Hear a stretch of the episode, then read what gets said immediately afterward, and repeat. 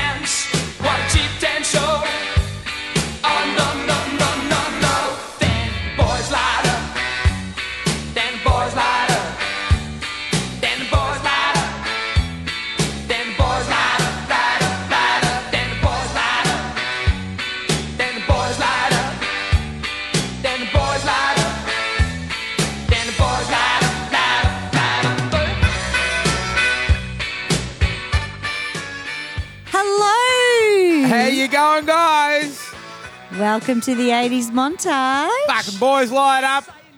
Boys light up, light Fucking up, boys light up. What was that song about? What do you reckon that song was about? Oh, about be about the boys fucking, you know, getting all keyed up, fucking going for it. I think it was about policemen. Oh, was it really? I think it was about the coppers with their lights. Right. Then the boys light up so the lights had come on. and the boys are the I- boys in blue.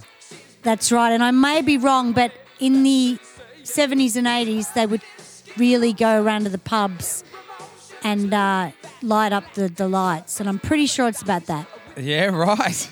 Well, everyone Yeah. out there, you've of course tuned in to the 80s montage. I'm Jay Jovi.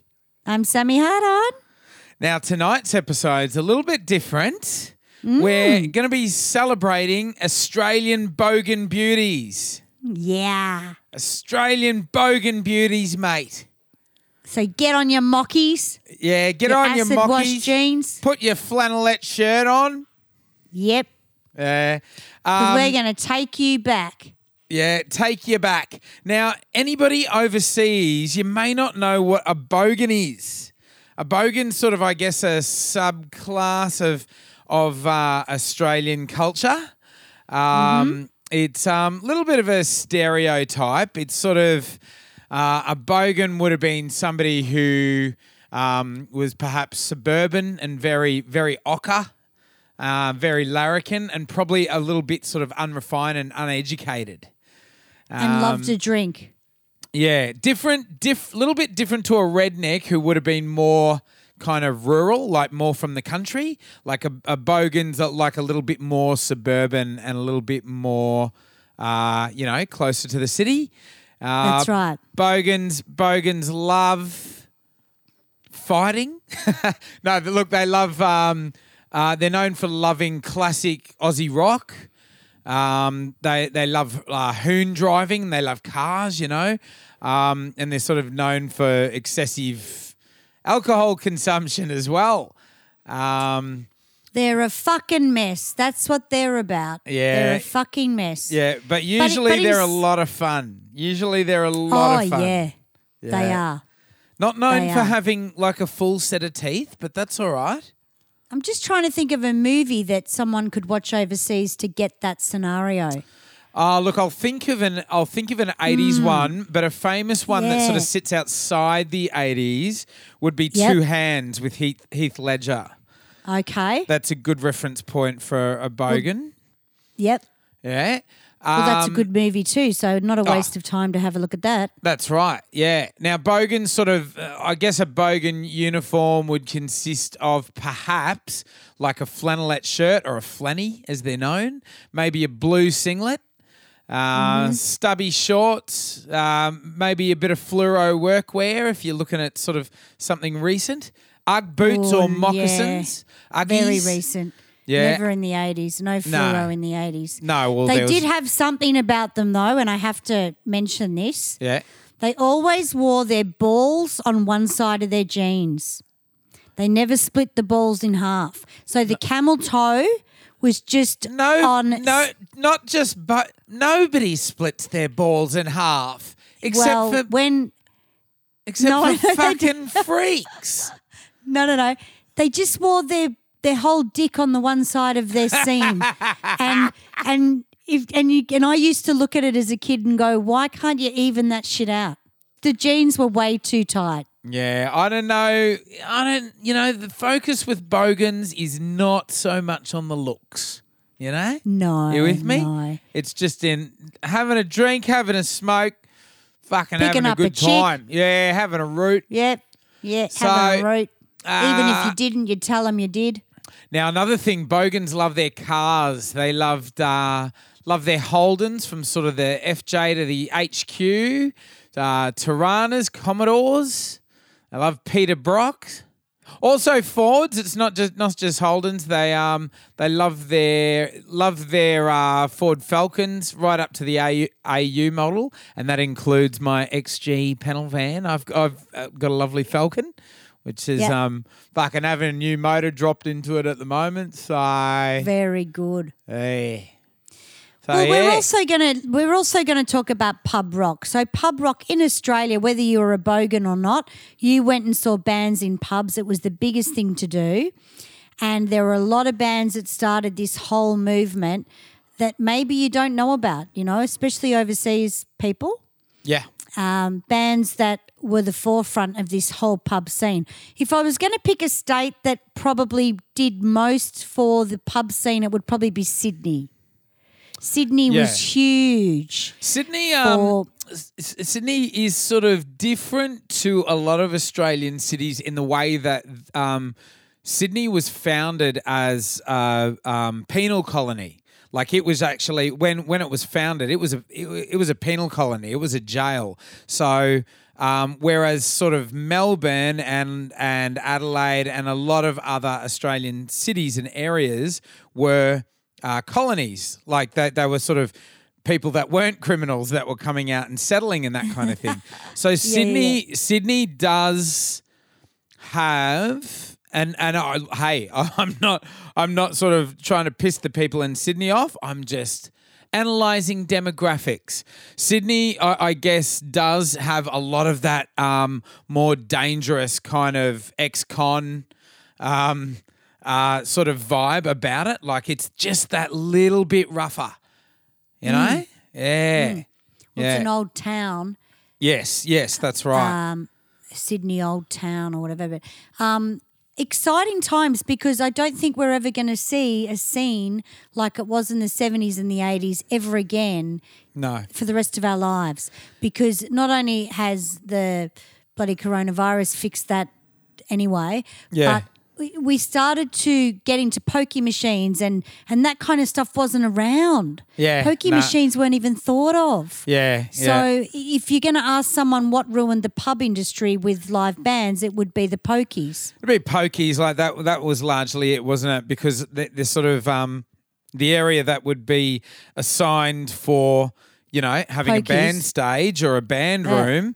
that then Yeah. got al- allocated um, as as pokey space. Like, why would you why would you have a band in when you can have fucking a big row of pokies that's like guaranteed income? Well, they legalized it, and yeah. when they legalized it, it meant you just didn't have to go to a bloody Casino. RSL or something like that, or, or there weren't even that many casinos. Nah. it was more, you know, Club Mulwala or somewhere where you went up and you played Services pokies. Club. Yeah. So that's right. Yeah, yeah, yeah. Mm. That's what I was trying to get at. So we sort of fucked the, the pub industry a bit, but I wanted to start with one tonight. Or do you want to start with Aussie Crawl? Because they were Why a good not? one. No, we open Yeah. with them. Yeah, they're Yeah. a very good example. So tell us about um, tell us about Aussie, Crawl. Well, I was a bit of an Aussie Crawl fan because I was going to Queensland at the time, and this these guys were a surfy kind of a band. They were very Gold Coast on the beach, you know, f- uh, Hawaiian shirt kind of a band. They had a lot of songs um, about the beach, and Yeah. their, their albums were named after that. So I kind of thought they were a bit cute in the 80s. I think it was 83 when I started to look at Aussie Crawl. They're all Um, uh, they're all sort of blonde dudes, weren't they? Blonde surfy dudes. They dudes. were kind of blonde. They were tall. There was, of course, James Reyne lead. That's right. Uh, Brad Robinson. I loved Brad Robinson. Um, not many of them still alive, except for James um, at the moment. But I loved them because they were very beachy, very summery band. Yeah. They had, of course, the Boys Light Up, which is the track we played at the start of the show. But they actually came from the Mornington Peninsula yep. and Mount Eliza yeah, that's true. which is not far from where the studio is. yeah, yeah. And I didn't know that. Yeah, there you go. They, they um, it, it is a very surfy coastal Aussie sound, and and um, interestingly enough, they've got a bit of a um, some of their songs have a bit of a reggae vibe, which you you would Oh, not. totally, babe. yeah, Totally. Yeah, Absolutely. You, wouldn't pick that, would ya? Like for a for If you a, brought the album, you would. Mm. But if you didn't buy the album, which we all did anyway, but uh, you wouldn't pick that, no. Yeah. Absolutely. yeah, Yeah. Bit of reggae. There was definitely a touch of reggae in that. Downhearted was a big song of theirs. Ah, yeah. um, downhearted. You know, Fuck yeah. Um, These and just there was these just this whole episode is just going to br- bring back so many Back- memories. Yeah. Bloody so we had hell. Paul Williams on bass, Simon Binks on lead guitar, David Reyne started off on drums Did he? um, when the band started. Yep, but he went on to do an acting thing. And then Brad uh, Robinson was rhythm Shantuzis. guitar. That's right. He did the Shantuzis after that, but you know, whatever. Um, David Reyne was in it for a little while. Um, and Guy McDonough. Now, but he died uh, in the 80s, that guy, and I was quite distraught over that because there was a great video of them in a spa bath. Um, I think it was Oh Errol, Oh Errol, then they were in the spa bath together. And it was just a camp 80s video. Yeah, And yeah. Guy eventually passed away. But I do remember Brad Robinson was managing James Reyne Right. there for a while in the 90s or the 2000s before he died, um, which was interesting as well because they obviously kept a really good friendship. Yeah. What would be your favourite Aussie Aussie crawl song, honey? Um, it'd have to be, it'd have to be "Boys Light Up." I used to love it as a kid. I used to love that. Yeah, yeah. Um, I, I actually loved his vocal. I love James Reyne's vocal. Um, Yep. It's it's very it's it's very unique. He's got that. He does that sort of slow vibrato thing, like "Ah," you know. He does that sort Yeah, of yeah, yeah, shaky. he does. Yeah, that sort of shaky, uh, wide vibrato thing. It's very unique. Um, and look, yeah, it is a, just a very Australian sound, and um, it brings back lots of memories from when I was a kid growing up. So, yeah, love it, love it. Yeah, and then when he went solo, we all couldn't understand what he was singing. No, that's right. So I think in Australian Crawl, his articulation was a bit better. yeah, perhaps. And then when he went solo, it was like, fucking, what's he singing? yeah, yeah, yeah, that's right. You know, which Yeah. could have come down to a producer, I guess, producing. Oh, that's what I wanted to mention. David Briggs from the Little River Band, the guitarist, Mm-hmm. Yep. produced Beautiful People, which was their first um, single. And I've been produced by David Briggs. Oh, have you so really? I read that and went, yeah, yeah. Um, David Briggs was the guy that produced their first demo, and then I think they left that alone and went to someone else. But great band. Yeah, love them. Absolutely love them. Now, I might jump sort of to these guys, and I'm going to start at a, very, I'm going to sort of hit at a very strategic point with their career. Um, I'm going to talk, of course, about ACDC, um, whom, if you love ACDC and you're Australian, you don't call them ACDC, you call them Acca Dacca. Um, they got the name, of course, from um, I think it's alternating current, direct current, which is uh, Yep. uh, how electricity. It's a basically a, a, a nod to electricity generally because they they loved how um, that connection to electricity because that's how they felt performing. That that's how sort of raw and electric they felt their music and performance was. They got it from the back of a sewing machine, from uh, Malcolm's sister's sh- sewing machine. Um, so uh, I could I could go back to the 70s, of course. They formed in 73, but in February 1980, the lead singer who was very very popular, his name was Bon Scott. Um, Bon Bon was a little bit older than the other boys. Um, the other boys uh, consisted of Malcolm and uh, Angus um, Young. Young, of course. Malcolm and Angus Young. Um, and they were Scottish immigrants. They were sort of immigrants to Australia. Now, um, they actually bloody, um, when they came out, out to Australia, the Young Brothers, they stayed in a, like a migrants camp out at Burwood. I didn't know this. So that's where they met. Yes. In this um, migrants camp, they actually met Pete Vanda. You know the the songwriter? Harry Vanda. Oh, mean? Harry Vanda, sorry. Yeah, yeah. Yeah. Um, so too many Pete's. That's the problem. Yeah. Um, yeah, so th- they met um, Harry Vanda right back in this bloody migrant camp. Um, on the other side of Australia, in, in Fremantle, in, in WA, um, you had Bon Scott and his family who sort of migrated to Australia.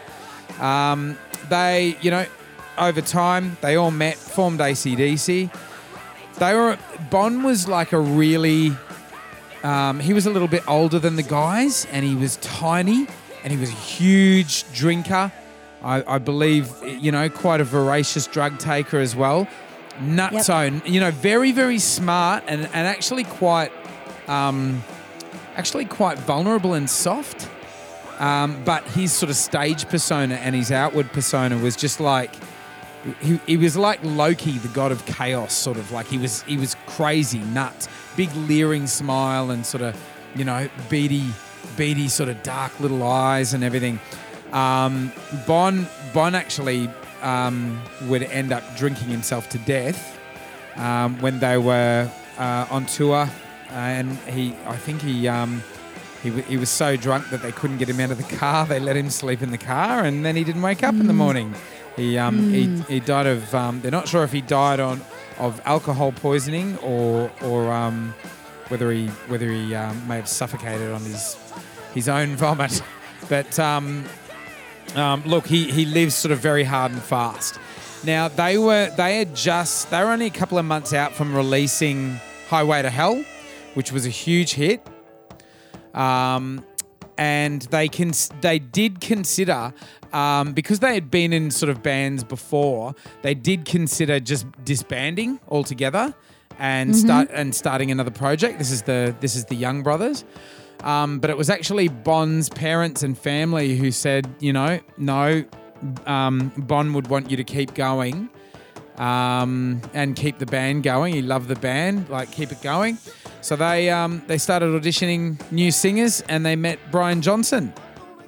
And it was actually Yes. it was actually Bon when he was alive who suggested um, that Brian Johnson was a fantastic singer, and and you know the, the first time that they ever heard of Brian Johnson was actually through Bon, uh, which is really strange because it's like he's sort of en- endorsing him. You know, it was incredible. Yeah, yeah. Yep. Um, so they got him in, and um, they knew straight away that he wa- he was right.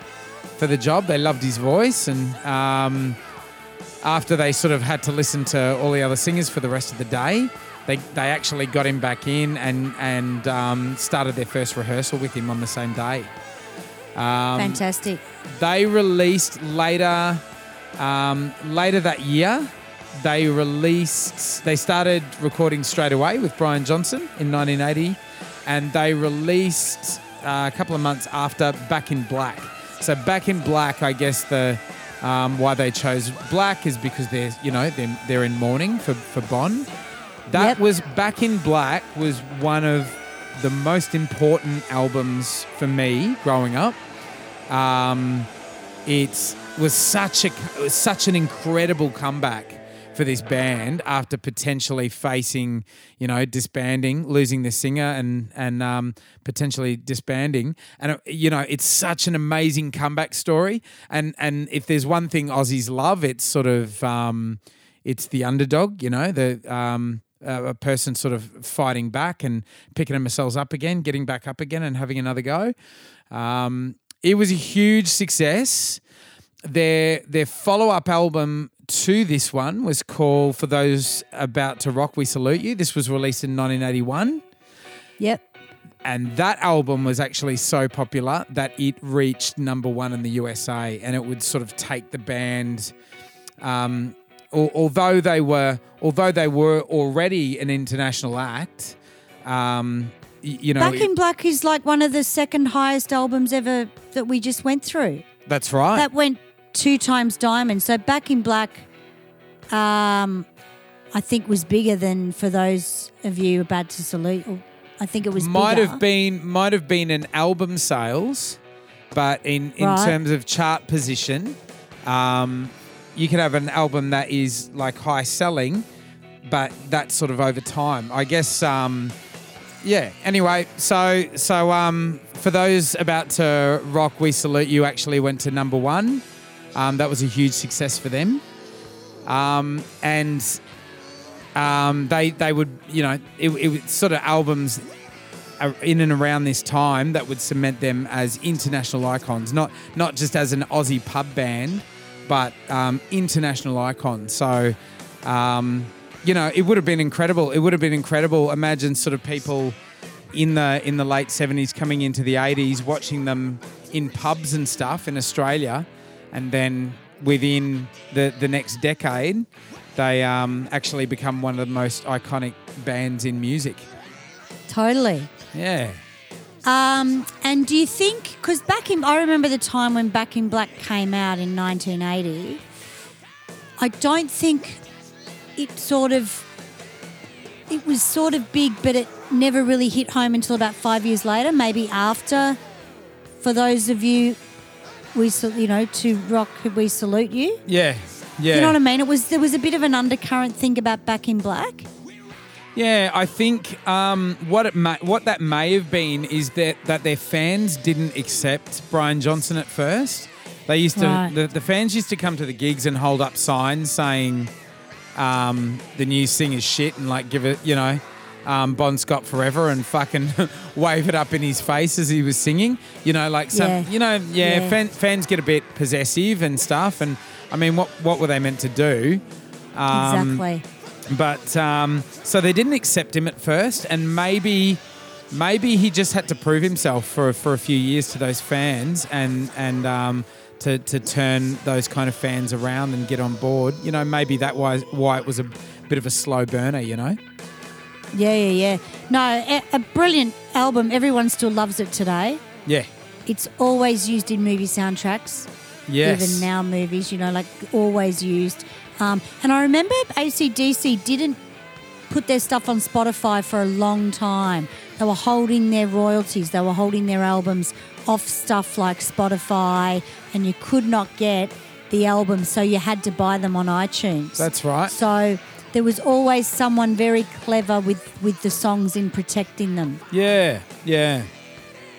Yeah, very interesting interesting. band. Very interesting band. Because you, you, you would think from the music that they would just be a mess, but I actually think they they're, they're quite savvy. You know, they're, they're, they're, they've, they've obviously got great management as well. Yeah, yeah. Look, usually that's the case. Um, Yeah. You can make it look like you're a mess, but you're actually really big, great businessmen. Yeah, yeah, that's right. Because how your pa- fans perceive you may be totally different to how you go home and you fucking have a toasted sandwich and a fucking wine and go to bed, you know? Yeah, We yeah, don't yeah. know what they're doing. No, exactly, exactly. It's all all show a big business, isn't it? Yeah. It is, but yeah, no, there is um interesting that they are still relevant today and Yep. people still love them. Yep, that's right. Now, what bogan know? beauty have you got for us next, baby? Well, I'm going to start off with um, a band called the Sunnyboys, only because musos of the world love the Sunnyboys, especially Aussie musos that have been in bands that have been quite successful. They were the first kind of um, first kind of pub band where people enjoyed their music. Yep. Um, but it wasn't a very long stint. Um, the two brothers, Jeremy and Peter Oxley, and they were from Kingscliff, New South Wales. Right. So they used to put out their own EPs. But anyone that loves rock and roll will bring up the Sunnyboys Yep. and how incredible they were. They had a song called I'm Alone with You Tonight, um, which was huge. You know, people loved it. People like Chrissy Amphlett and, and stuff like the Divinyls will listen to this song and still love it. So it was sort of, they were really big in the pub scene. So without the Sunnyboys sort of travelling around, we probably wouldn't have seen as many pub bands, you know, because they weren't musically incredible, but they just had this thing about them which made other people want to be like them, you know? Yeah. And the, the the weird thing about the Sunnyboys is the front man, um, guitarist vocals, Jeremy Oxley, had schizophrenia. Oh, shit. So he was diagnosed with that uh, later on in life, which meant what would happen is Countdown would play their second single um, on the TV, and he had stuff running through his head that sort of said, Oh my God, they've changed the song, the sound, they've ruined our song. Like he started to get a bit paranoid about stuff. And his brother Pete, who was on bass, said to him, Listen, man, I think you've got a problem. Um, you, you're very paranoid about the music we're putting out. So that kind of stopped them a bit. Um, I did watch a documentary today that was really interesting where the wife uh, looks after him and he still writes music and stuff. Uh, but there was also Richard Burgman on guitar and Bill Bo- Bilson on drums. Those musos, for a lot of musos in Australia or Melbourne, they love them. And it was because I guess they were just authentic and they just sang good sort of rock and roll and they had things happening there that we saw in the live scene, you know. But it was quite discerning to hear that he did have schizophrenia and he was diagnosed and just they kind of let it go then because it was just too tricky. Yeah, right. Oh no. Yeah, uh, it's it's look, the the the industry as a performing artist, it, it the industry itself can be quite schizophrenic. You know what I mean? So to, so to have that um, to have that going on with you personally, I can see how it would really kind of exacerbate the problem. You know? Yeah, well, that's right. He wasn't just crazy, he actually had, you know, schizophrenia. But they produced four songs in 1980. Now, they produced, the reason why I know about this is because I watched Rage last night and Mark from the Divinyls was the special guest. Ah, yeah. I did watch it for a little while as well. Yeah, yeah, Yeah. So it was interesting because he was talking about Chrissy and himself, uh, and he, he mentioned a producer called Lobby Loyde. Right. And Lobby Loyde would eventually go on to produce a lot of these rock albums. He was a bass player, I think, and he also joined um, Angry Anderson's or Rose Tattoo. So he was the dude that everyone loved to go and see in the pubs. Yeah. Because the good thing about in these days, when you're a band and you went out to see other bands, you just went out because you loved to see other bands. There was no competition and shit. Yeah. Yeah. It just inspired you. It didn't make you go, well, that guy's an idiot. You know what I mean? Yeah. Yeah. Exactly. Yeah. But yeah, I just thought, I just wanted to mention the Sunnyboys because I think they have a huge cult following, Yep. um, and especially in Australia. Yeah, absolutely. Yeah. Now, another band that, you know, if you're looking at pub rock, if you're looking at Bogan Beauties, you can't go past these guys. I don't know if we've talked about them that much in this show, but uh, the band I'd like to mention is, of course, Cold Chisel. Now, Beautiful. if you love, if you're a Cold Chisel fan, you don't call them Cold Chisel. It's just Chisel, isn't it? Now, it is chisel. they were from Adelaide. Um, they were fronted, of course, by Jimmy Barnes, who was Scottish, another another Scottish migrant. Yes. He was very poor. You know, they um, that he came from a very poor family. Um, they all met. Uh, they were formed in Adelaide, of course, with Ian Moss, who was sort of did did um, some of the vocals. Uh, Mossy's got an incredible voice, hasn't he? Yeah, he has. Um, also, Steve Prestwich, Phil Small, and Don Walker. Mm-hmm. Don Walker was the pianist, wasn't he? Yes. Yeah. They are. Yeah, yeah, yeah. It's interesting to think of um, think of like a pub pub rock band or a bogan band, you know, um, With keys. With with well, not just keys, but sort of pi- pi- like like piano. Like it was it was um, not necessarily keys in terms of synth. It was keys in terms of like hab- having this kind of vamping bloody um, little Richard piano. You know what I mean? Really Mm, Yeah, yeah, yeah. interesting. It sort of har- Yeah. har- um, harks back to uh, you know traditional rock and roll, old rock and Yeah. roll, like Little Richard and that kind of thing. That's right. Which Um, Barnsey loved. Yeah. Barnsey was right into that soul stuff. Yeah, that's Um, right. But Yeah. you know what? If you've got a player like Don Walker in the band that's playing keyboards, you are going to go, fuck, he's a great player. And he was coming up with some fantastic riffs. Yeah, You're not going to go, oh, we can't put piano in. So that was, and it's quite a risk to take as well. that's right. But I love that. But I'm just going to talk about being a muso in the years that Chisel were huge. Uh huh. was fucking tricky because it didn't matter what cover band you were in, what original band you were in. If you played a pub in the 80s, Yep. everyone wanted to hear Chisel, whether you were fucking Chisel or Fat Cat, right? Yeah, it's so true. You could not get away with doing a cover band gig without doing Chisel. Um, that's what people wanted, you know? It doesn't happen so much now. People aren't as stupid.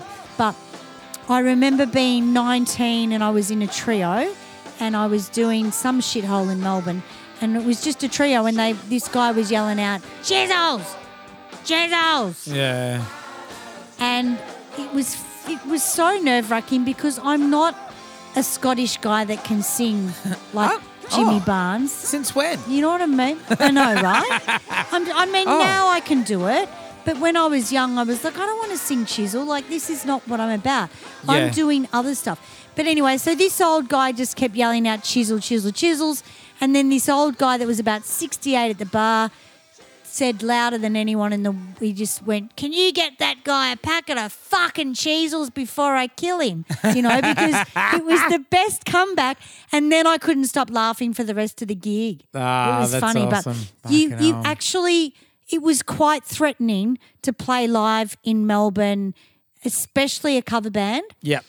If you did not play Chisel. If you didn't do Khe Sanh or something like that. That's right. Yeah, yeah. Absolutely. Now, bloody You know? um, Chisel actually were formed in the 70s and they had sort of a lot of their, you know, some of their big hits in that period lead, leading up to the 80s. And of course, Khe Sanh's one of them.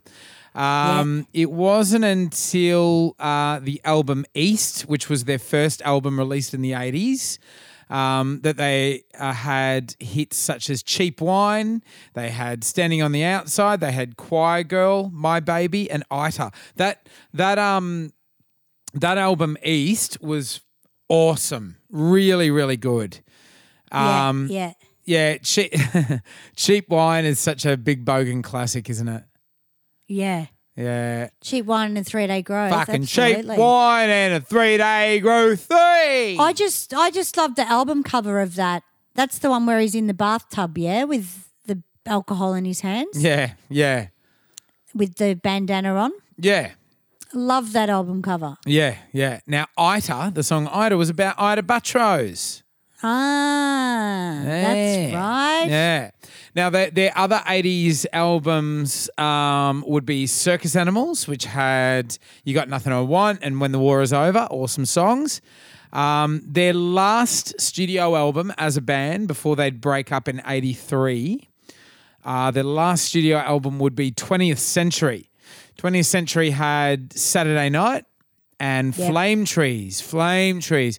What an awesome song. If you're Yeah, from I had that album on vinyl. Ah, did ya?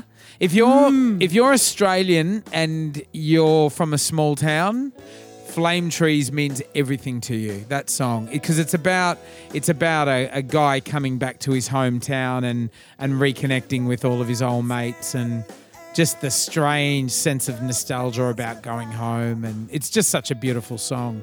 Um, but it would be released. That album, 20th Century, would be released in '84, um, and actually, it was actually released sort of after they decided uh, those songs, those singles, were charting after the band uh, were still charting after the band had broken up. yeah, it was a huge album. Yeah, Huge. Yeah, um, Barnsey, Barn, and we love Barnsey. Um, Barnsey. Um, I think the the breakup occurred because he was doing it tough financially. He asked for a uh, he asked for a um, he asked for a sort of uh, uh, an advance uh, from a from a gig, I believe, um, because he was doing it tough. He couldn't, you know, he had kids by this stage, and And I tell you why he was doing it tough. He had about three managers, and they were all fucking ripping him off. right, It wasn't just about, um, pissing it you all know, away. yeah, Yeah. So it wasn't about that. He had. I remember seeing stories about Barnsey having managers, and the managers just took all his money, and that's. And then he, he he he was a mateship guy, so it was like, yeah, you can manage me, you know, that kind of thing. Um, and they, they ripped him off. Yeah. they ripped him off. He had to go into hiding for a while, I think. Yeah. from memory. Yeah, yeah. I think he did. But Barnsey ended up at a gig at mine. It was a Jewish bar mitzvah, and I'm going to tell this story because he had a rehab doctor in Melbourne, uh, a Jewish guy that used to go that he went through rehab with. I can't remember the name of the doctor. Anyway, it was his son's or daughter's bar mitzvah. It was at the Botanical Gardens in in the Melbourne. This is going back maybe 20 years ago Yeah. and Barnsey and Jane are at this gig. It was a bar mitzvah, a kids' party, and the band are going. Do you reckon Jimmy will get up and sing with us? And I went, I'll go and ask him. Like, just fucking ask him, you know. And they're like, Oh, you can't ask Jimmy. And I'm like, I'll go and ask him. Anyway, before I went to go and ask him, he had walked up to the band and gone, I want to sing, right? Because oh, Barnsey will sing anywhere. Yeah. Barnsey will sing anywhere. So I said to him, What do you want to sing? And he goes, I don't know, fucking anything. And he, I think he was just about to bring out the Soul album at this time. Ah, And. I said to him, What about Mustang Sally? Because we knew that as a band. Yeah. We didn't know many songs Yeah.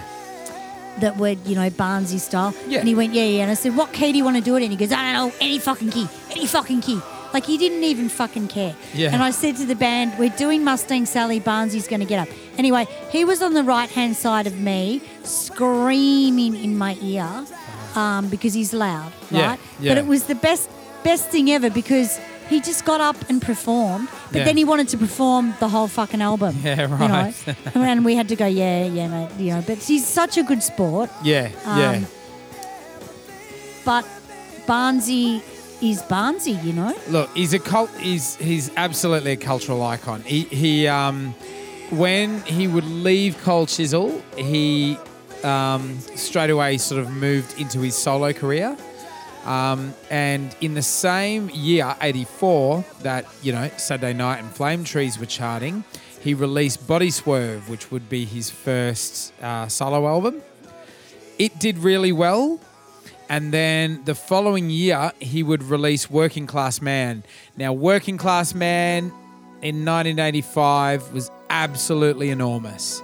Huge. Yeah. Absolutely enormous. There's something about that song.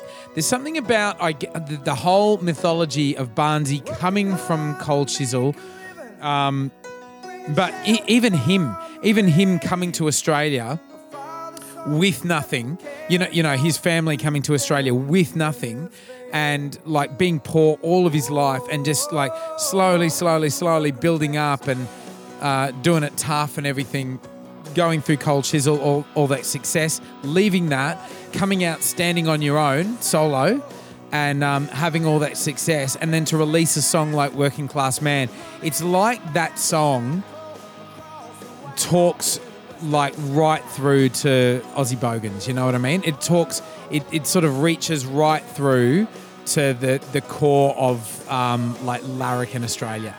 Um, it was Well, absolutely huge. Which is interesting because it was written by Americans. That's right. It was written by the guys from Journey. That's right. And I think this is where he met Jane during the video of Working Class Man in America. yeah, he met Jane back in Chisel Ch- Chisel years. Oh, really? Yeah. Anyway, um, first six solo albums all debuted at number one. Isn't that incredible? Yeah. That's phenomenal. He was very, very popular. Very popular. Yeah, yeah. He's, uh, he's sort of, um, in terms of Aussie music, uh, just an icon. He's, he's a living icon. Yeah.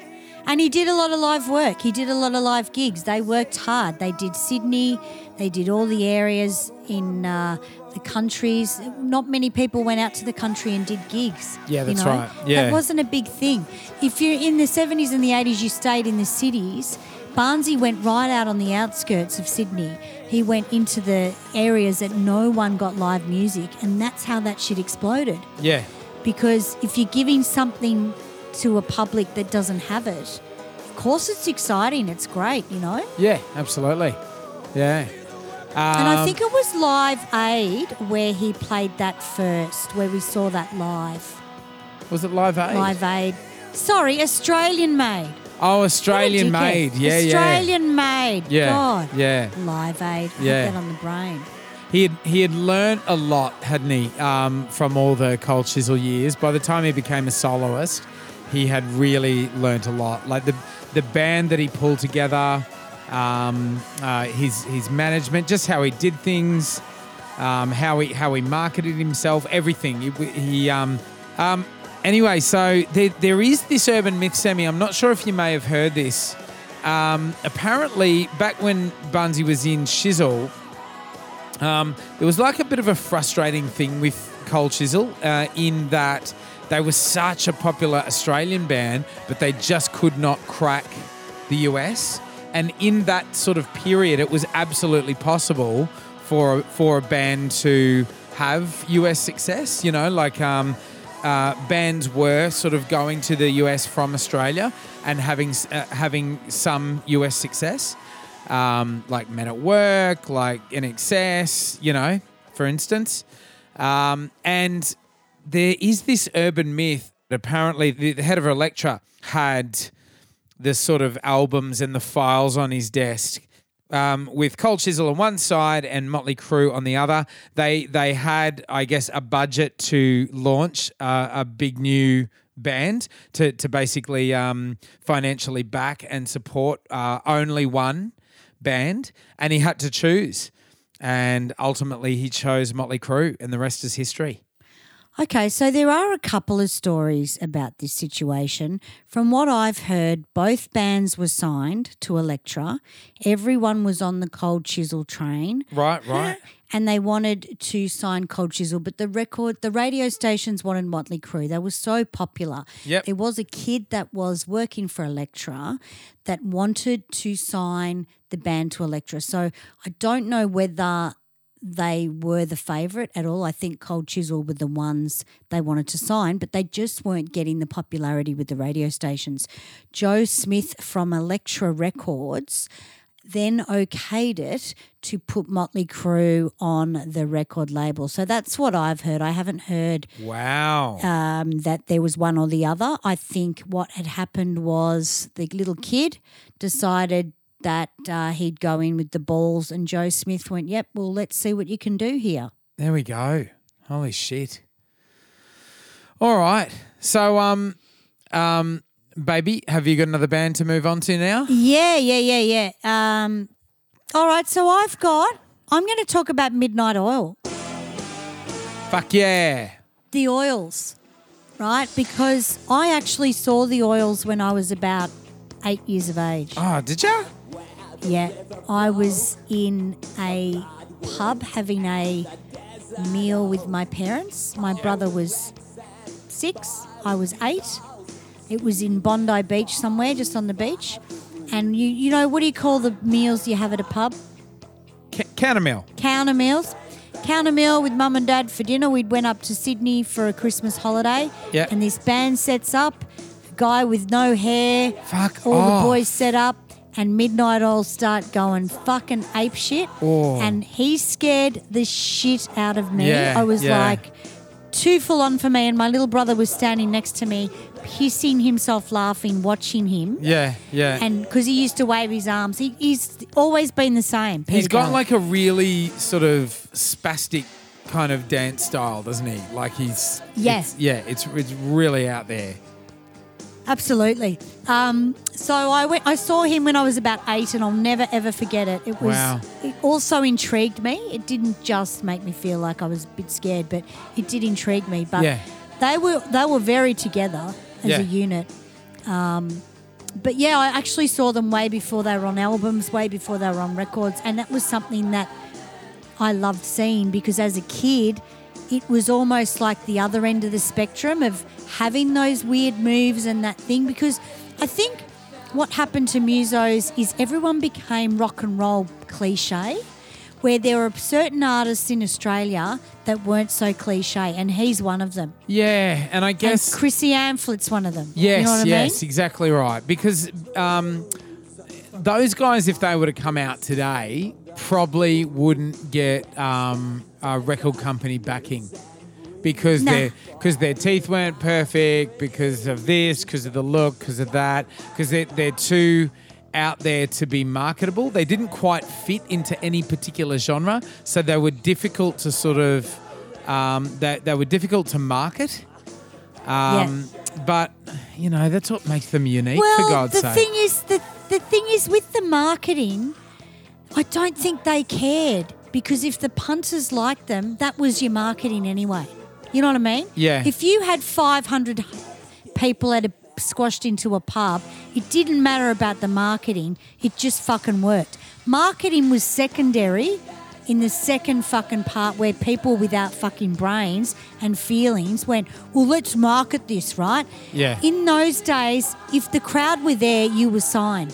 Yeah, You know yeah, I that's true. That's true. But you know, when they're sort of taking it to a bigger international scale and those kind of fuckwits sort of jump in and start talking about marketing, they, rather than try to get their heads around what you're doing, they will try to encourage you to change your act and your look and your style and fucking make you second guess yourself and doubt yourself. You know what I mean? That's the thing that yeah, really I fucking don't think shits it was. me. Yeah, yeah, but that's now. I don't think that was happening back then. No, I don't it, think no, it wasn't. Which is why these kind of artists were able to exist. Like the, Absolutely. these days, Absolutely. these days they, they they wouldn't get a shot. You know. Nah, nah, they get nothing. And I mean, it was just the pub rock scene. You know, that was uh, that was it. If people came and saw the gig, they were going to be signed. Yeah, yeah, know? exactly. A and R guys came out and had a look. But you even consider, I mean, Midnight Oil wouldn't have been changed in a million years, you know. Nah. But Midnight Oil were different because they were pol- they were into politics. So that's where people got a bit scared of them. Oh, are they going to rock the boat? Are they going to talk about this? Are they going to talk about that? you know? Yeah, But people love that. yeah. They were they were um even from the very beginning they were political. They didn't they didn't sort of um they didn't um sort of grow in popularity and then think oh what can No, we no, do no, with our never, profile? never. They were always right. political. Yeah, absolutely. Do you know what their original name was? nah. Farm. Farm. Yeah, what a fucking what a fucking anticlimactic uh, band name. Farm. Oh, I like Midnight Oil a lot Yeah, better. yeah, yeah, yeah, definitely. They've got an incredible um, bunch of stats as well. They're uh, um, 13 of their albums uh, peaked in the top 10. And they had, during the 80s, they had four big top 10 singles, but 13 albums reached top 10. Yeah. That's amazing.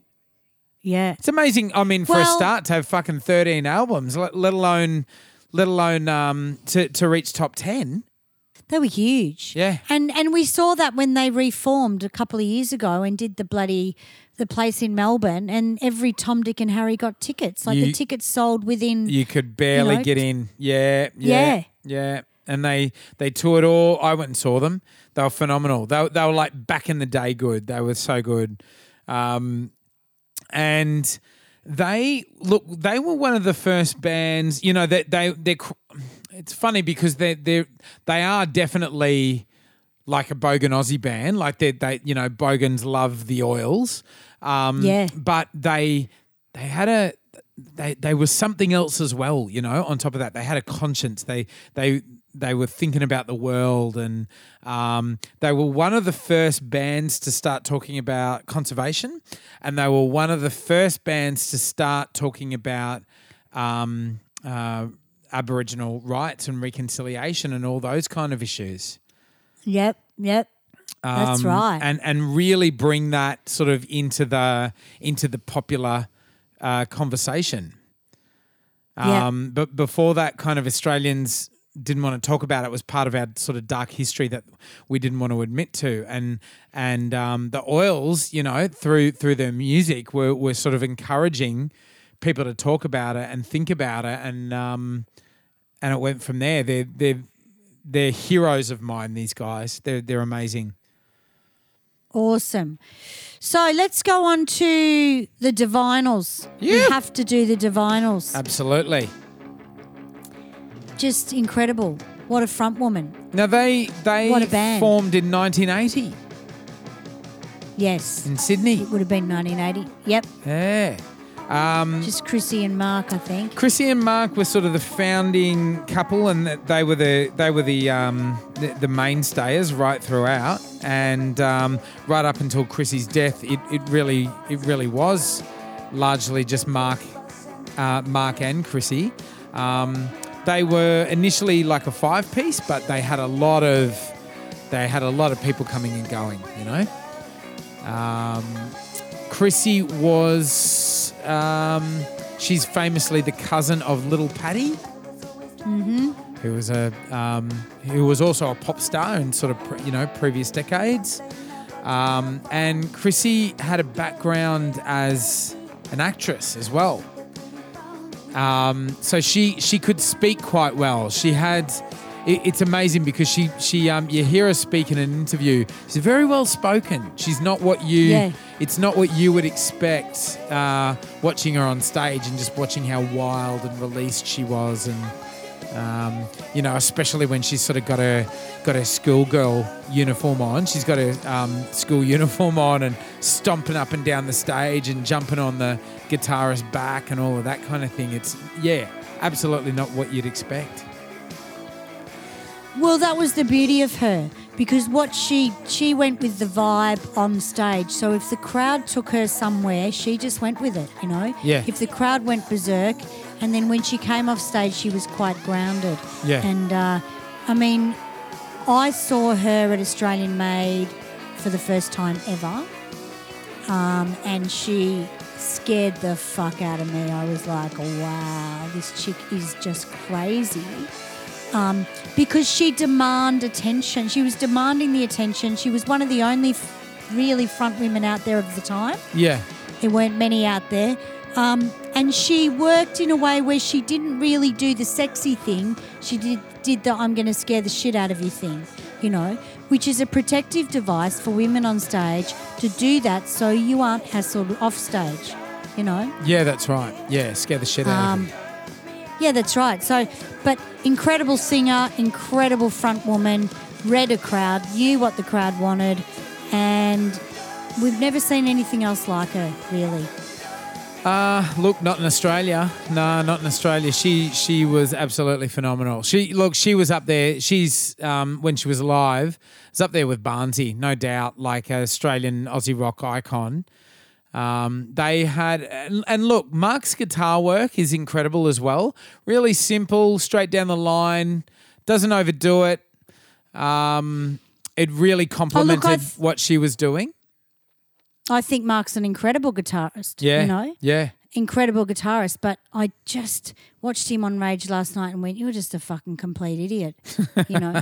I don't I don't like him that much as a person. I think you. Um, I think you do sort of grow out of your use by date, and and um, you know, grow beyond your use by date. Um, he lost a lot of respect when he, um, oh, basically, you know, uh, recruited a younger chick and was uh, con- continued do- uh, doing it under the Divinyls banner. It's like, oh, come on, Yeah. mate, as if you can, as if you can fucking do that. It's like, give Yeah, it, give us a fucking break. Yeah. I Yeah. think they cancelled that gig or something, but It it just didn't sell, you know. No, no one brought it. That's No, right. No. no. one wants to see that. And the other girl was young and kind of Joss Stone-ish. Yeah. You know, like getting jo- it, it doesn't work. But No. for me, Chrissy Amphlett was probably not just Australian's best front woman. She was the world's best front woman. She's Like she's the world, Yeah, without a doubt. Ah, that's great You to hear you say that. I love that. I I, I really Well- I really rate her as well. I really rate her as well. Mm. I I haven't seen anyone where I would go, oh my god, that's incredible. She's got control over the crowd.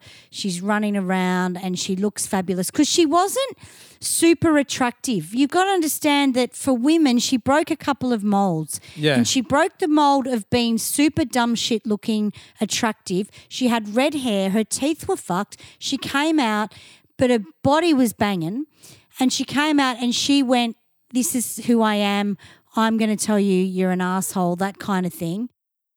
We didn't see that in the industry. We only saw these really lovely, flirty kind of things out the front, and they had no balls to them at all. yeah, You know? and and and Chrissy's sexuality didn't come from her looks. They they sort of and and I don't mean to I don't mean this as a slight at all.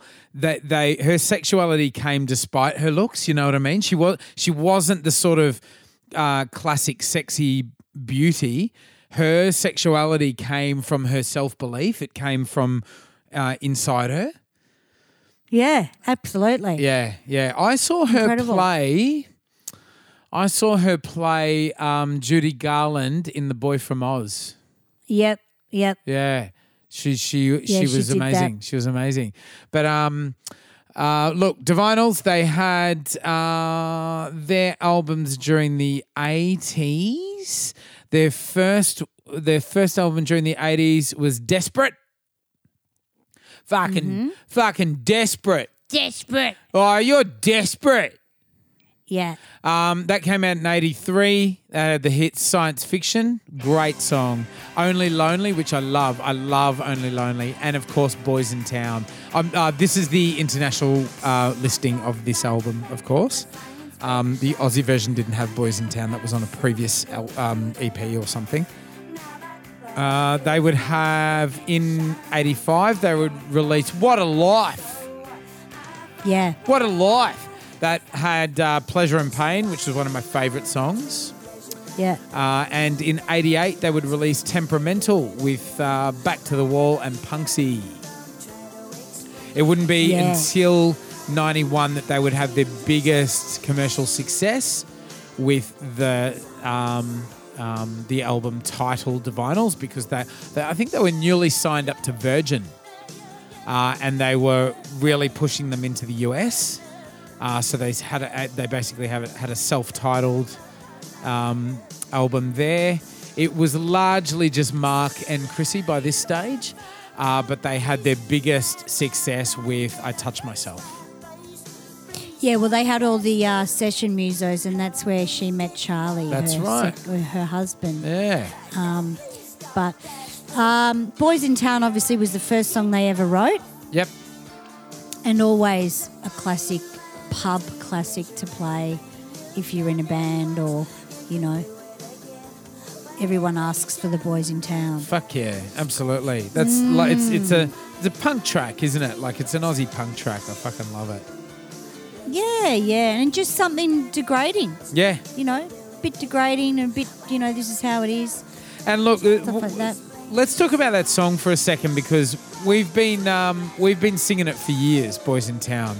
Um, it's it, it is it about um, being her being sort of shared around the Surfy Boys.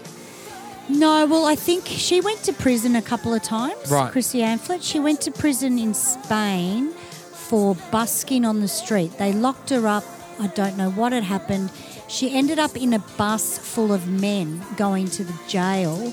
And I think that's where the idea came from. From when she came back to Australia, she was with all the boys in town, and there was a bus full of prison guard or prison people Yeah, and she said, you know, uh, get me out of here.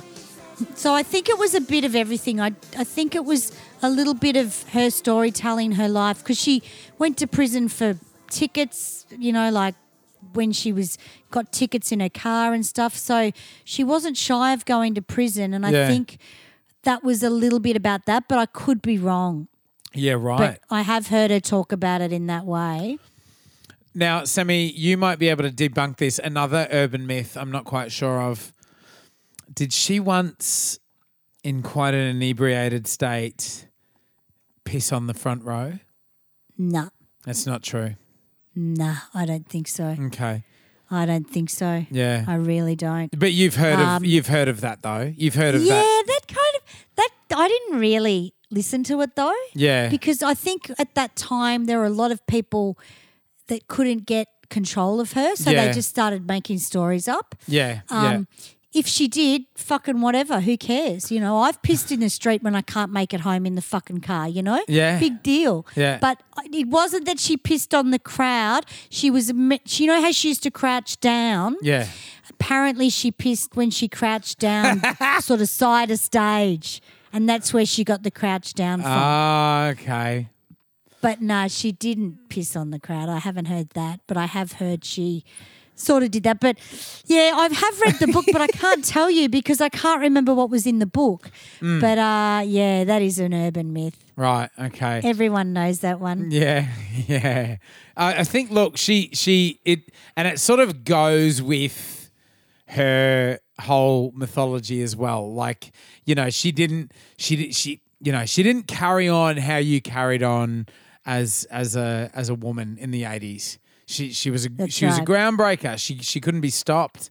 Um, and so it, it you know that mythology people would have loved it because it was like oh yeah that'd be right you know, she, yeah, she would have done that back in. Yeah, that's right. Yeah. And just to mention that Charlie, he's because Maddie obviously has worked with Jimmy Barnes, our producer, and he has mentioned Charlie, her husband, is now the drummer for Cold Chisel. Yeah, he's Canadian Um, originally, isn't he? I have no idea, babe, but I know he's from the States somewhere. Okay. But uh, he was good for her. He was good for her. Where Mark was a little bit great player though. Yeah. Mark's got a very similar style to Rip Wild. His guitar playing is exactly the same Yeah, almost. Yeah, true. um, very similar. And when you get Rip to play any song by the Divinyls, he will fucking do it better than anyone. yeah, You know, absolutely. I've never heard anyone do Divinyls like Rip ever. just sort of big, beautiful, clean notes, and yeah, yeah, absolutely. Ah, good observation. That's so true. the same. T- oh no, we've always noticed that because the more you work with a cover band and you get people in, Yeah. you go that guy's good at that, that guy's good at that, that guy's not good at that, you know. But everyone's got their own little things. But Rip, when it comes to Mark's work, he was the best always. yeah, that's know. right. Yeah, yeah. So we'll do one more, and then we're going to love and leave everyone. I reckon. I reckon. Um, look, I did. I do have a few more. I may just do some quick honourable mentions at the end. People are people are going to um going to hell me down for who I leave behind, but I've got to mention the Angels, Sammy. Yeah, absolutely. I've got to mention Yep. the Angels. Uh, Yep. The Angels. were formed in Adelaide as well, uh, in, a, in a little suburb called Taperoo, which is a coastal suburb in Adelaide. Um, they, these guys, like, are like sort of, you know, they're Aussie rock, but it's punk. It's sort of really fast driving, gritty um, rock, really sort of dangerous sounding.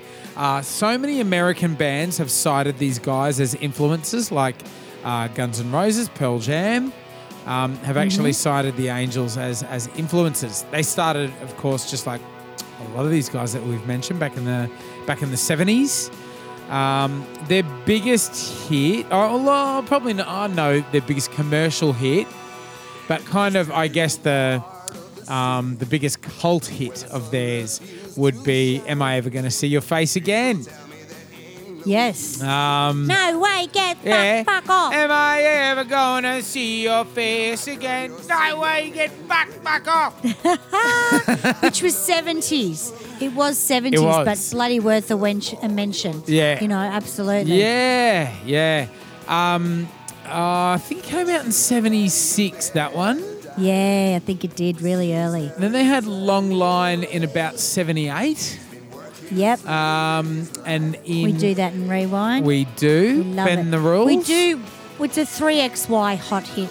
That's we- right. It, it was with, with the Angels. He's so low Yeah. that I had to pick a song that I could sing, and Long Line was the only one I could really Yeah. put anything into. Another really strong frontman, though. yeah. Like, yeah. incredible. You gotta okay.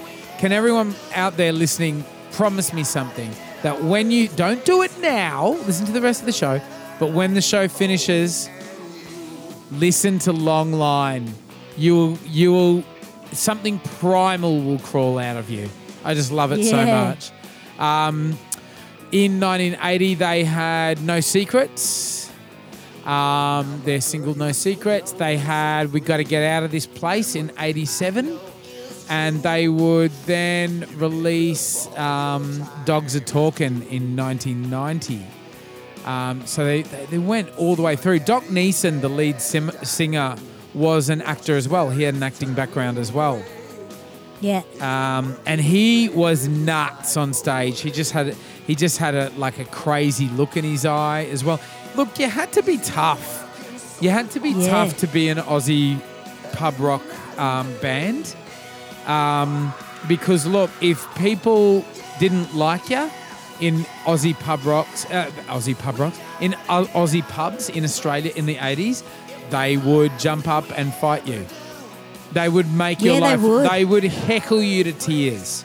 You know, if Exactly. you if you didn't get in, in there and get in front of them and sort of um, either scare the shit out of them a little bit or just in, impress the hell out of them somehow, um, you, They'd th- throw shit They would you. eat you alive. Yeah, Yeah, eat you yeah. alive. If if um if any musos out there have ever toured um, Alice Springs, and I still believe it's yeah, the case. like me for two months. Yeah, I still Fucking horrid. I still believe it's the case that in Alice Springs they actually have chicken wire up um, between the stage and where the punters are because they'll even if they like you they'll f- throw fucking beer bottles up on stage.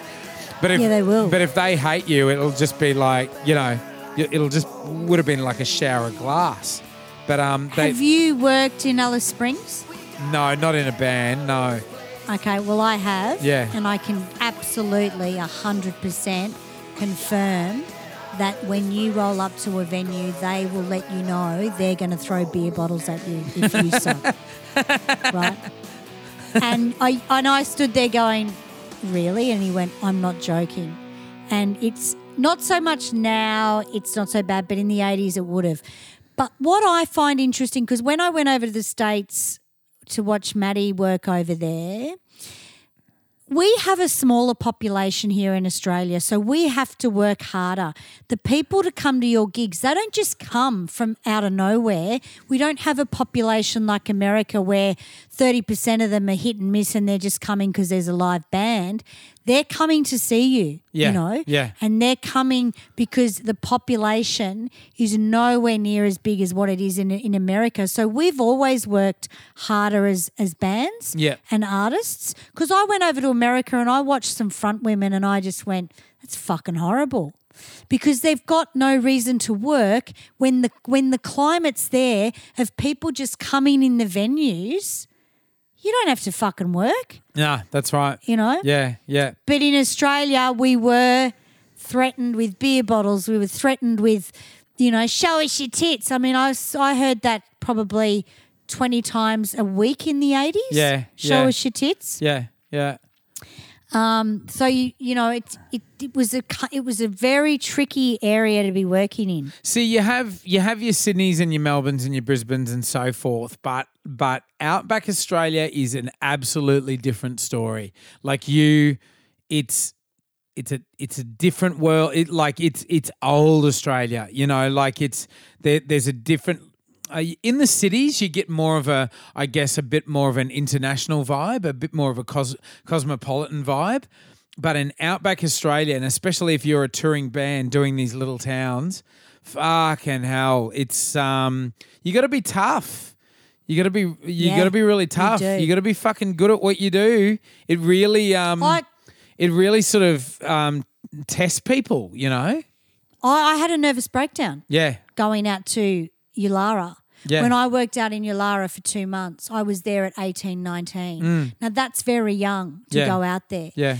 And I had to, this is a true story, we had to program, um, what was the Cold Chisel song that Mossy sang?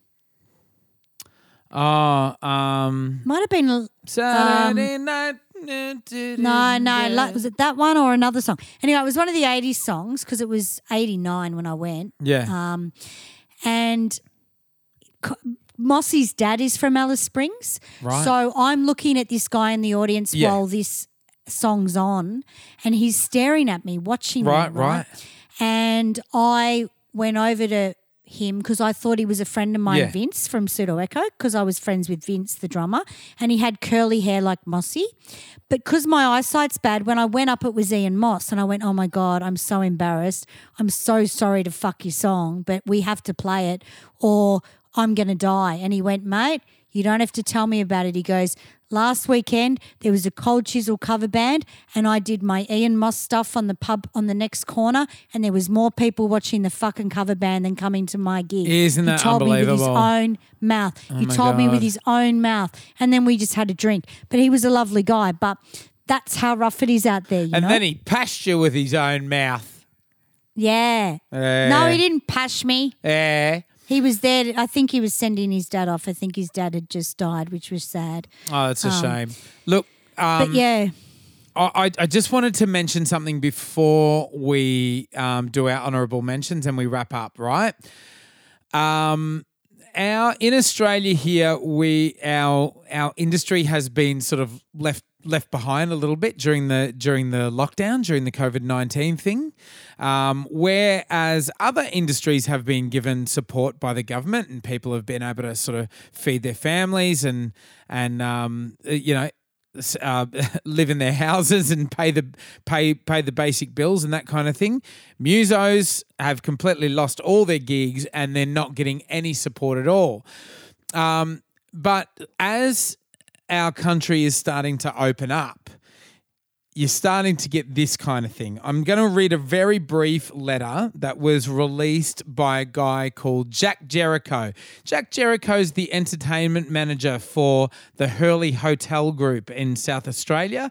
I'm going to name names because I think this is disgraceful. right. Okay. Jack Jericho um, sends this open letter out basically saying This is an email to all uh, soloists and duos. The Hurley Hotel Group are thrilled to be able to open our doors again to the public and will be hopefully be returning to normal in the coming months.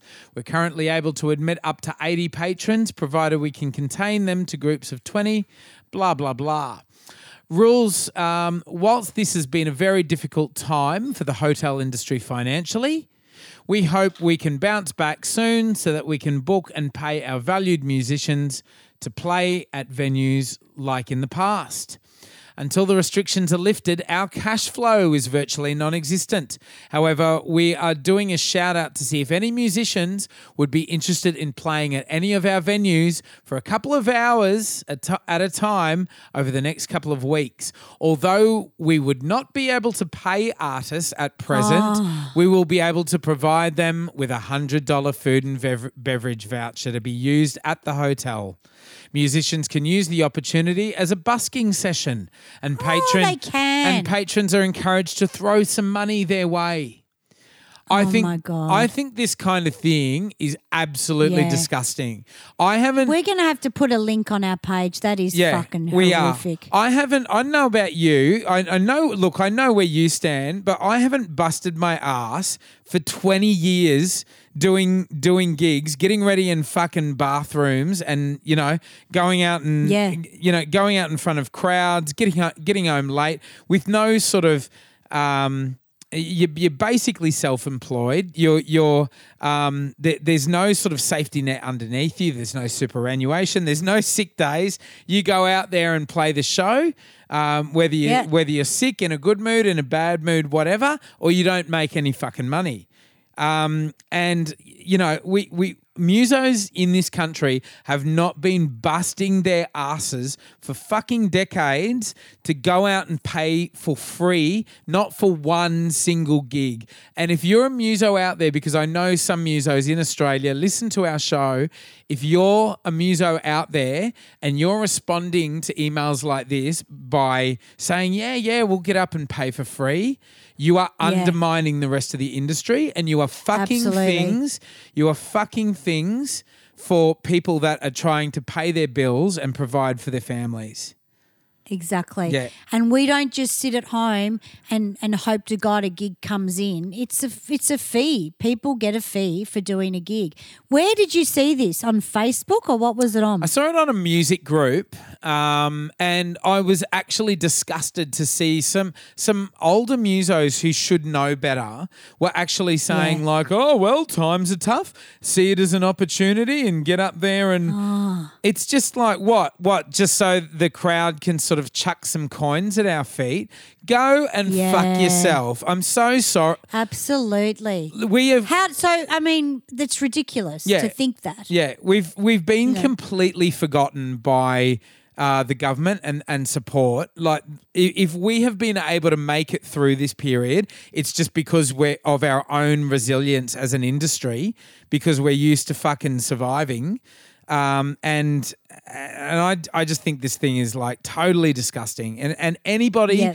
anybody within the industry who sees this as an opportunity to sort of oh nobody else is going to take the work i'm going to jump in and fucking have a go and and get noticed you're actually fucking it for the industry and and you're you're part of the problem of why we're not able to sort of um, ask for the fees the, the the basic fees that are required to keep a band running Absolutely. yeah really mean, shit when you run a band, you pay tax, you pay GST if you make enough money. Rewind money, Rewind 80s pays $3,000 a fucking quarter in GST.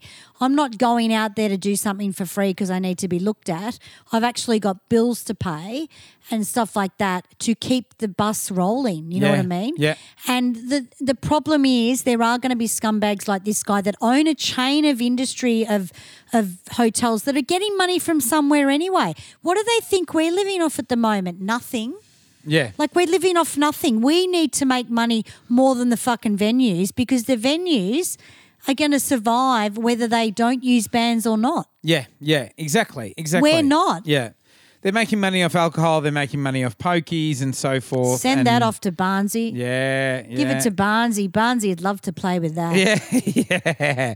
So look, yeah, look. Just so you know what's going on, everybody out there, it's um, um, yeah, an, an interesting insight into, I guess, how we get treated behind the scenes. So you you've got to be fucking tough. You've got to stand up for yourself. That's right. Uh, because if you don't, nobody else will.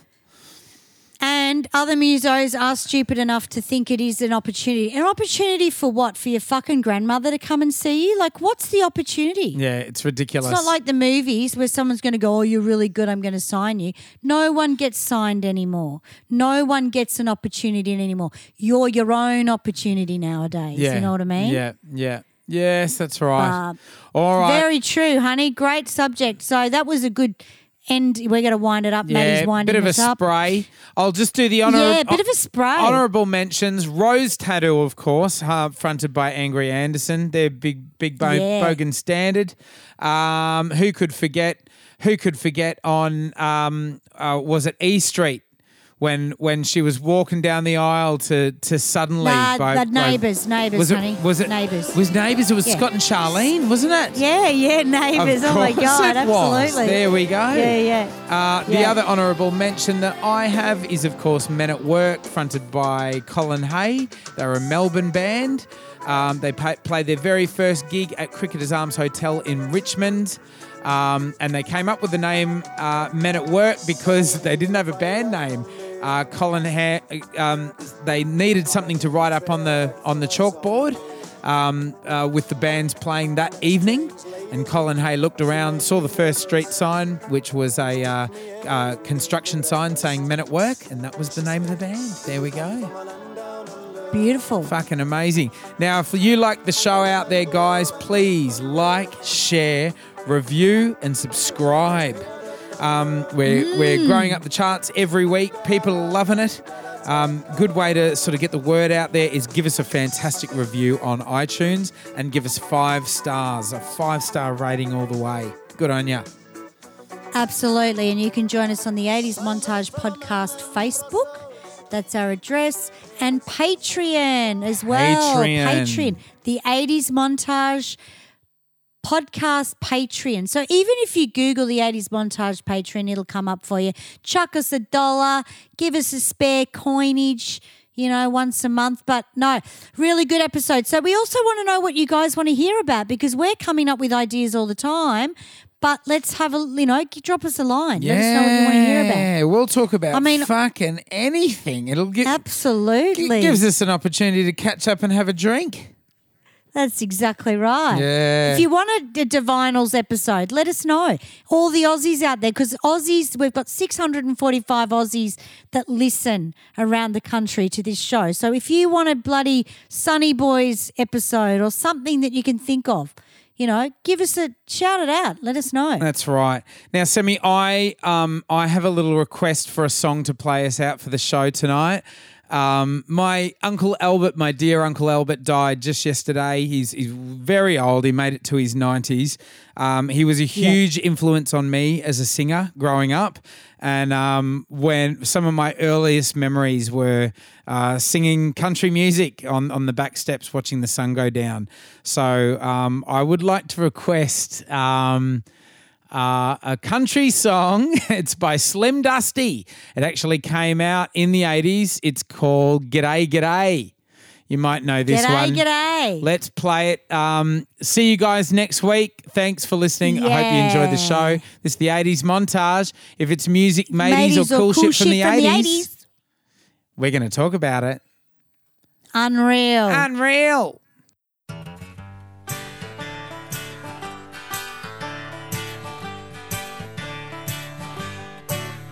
G'day, g'day, how you going? What do you know? They'll strike a light. G'day, g'day, and how you going? Just say g'day, g'day, g'day, and you'll be right. Isn't it great to be an Aussie, taking a walk along the street, looking in shops or buying a paper? Stopping and having a yarn with people that you meet down at the pub or at a party. Whenever you're stuck for what to say, if you want to be dinky die, why don't you give it a try? Look 'em right in the eye and say good day.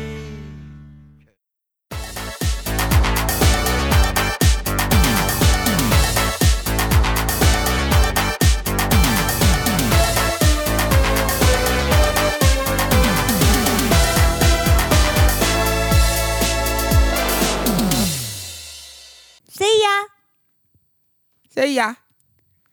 See ya. See ya.